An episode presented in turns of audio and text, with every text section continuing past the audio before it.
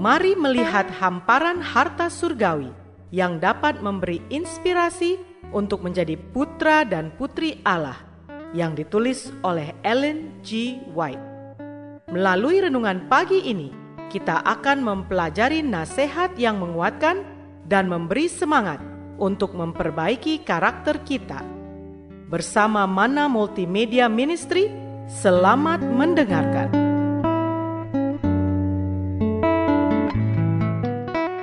Shalom, selamat pagi saudaraku.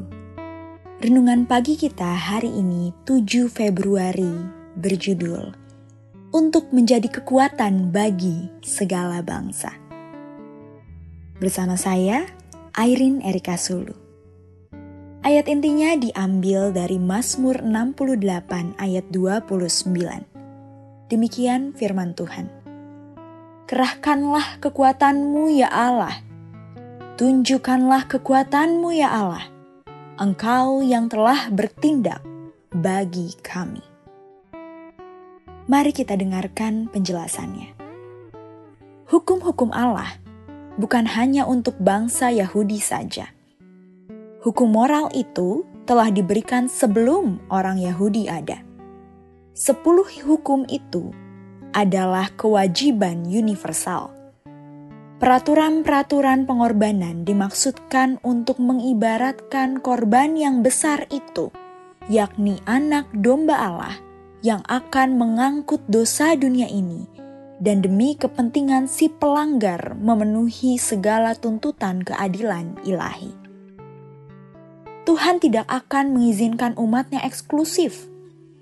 Utusan-utusan Kristus yang diwakilkannya harus menyiarkan Injil anugerahnya kepada segala bangsa, bahasa, dan kaum. Kita harus menyiarkan bahwa pengantara besar itu sedang memberikan audiensi kepada seluruh dunia. Gereja Yahudi dipanggil sebagai wakil Allah kepada satu dunia yang mendurhaka. Supaya melaksanakan tugas ini, bangsa Yahudi harus memelihara keadaan mereka sebagai satu bangsa yang berbeda dari bangsa-bangsa yang menyembah berhala di atas dunia ini.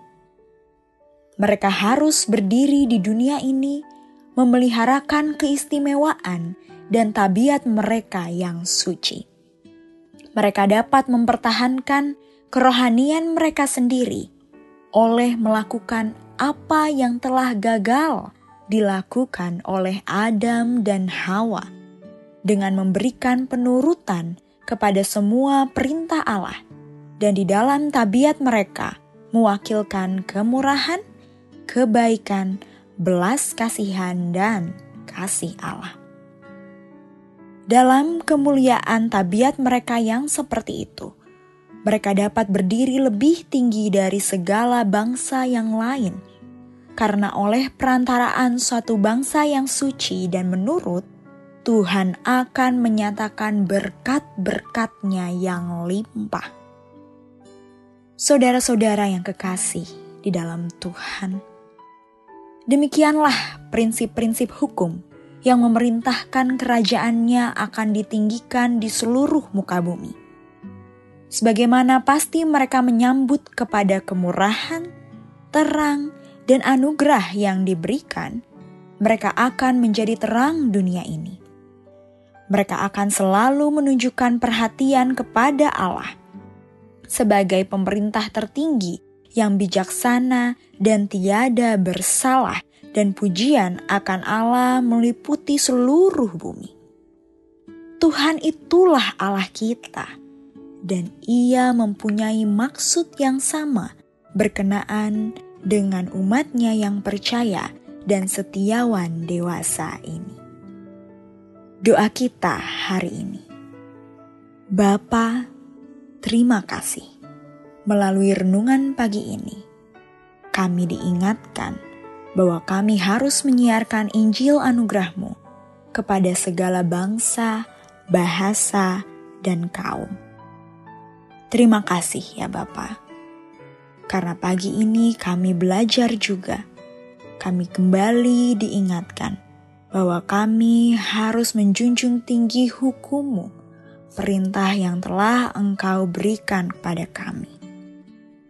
Tolong kami hari ini Bapa, agar kami dapat menunjukkan tabiatmu dalam kehidupan kami, menunjukkan kemurahan, kebaikan, belas kasihan, dan kasihmu. Terima kasih Bapa.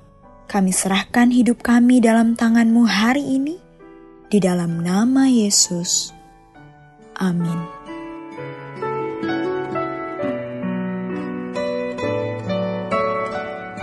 Demikianlah tadi pembahasan tentang menjadi putra dan putri Allah. Semoga firman Tuhan hari ini menjadi berkat bagi Anda. Sampai jumpa, Tuhan memberkati.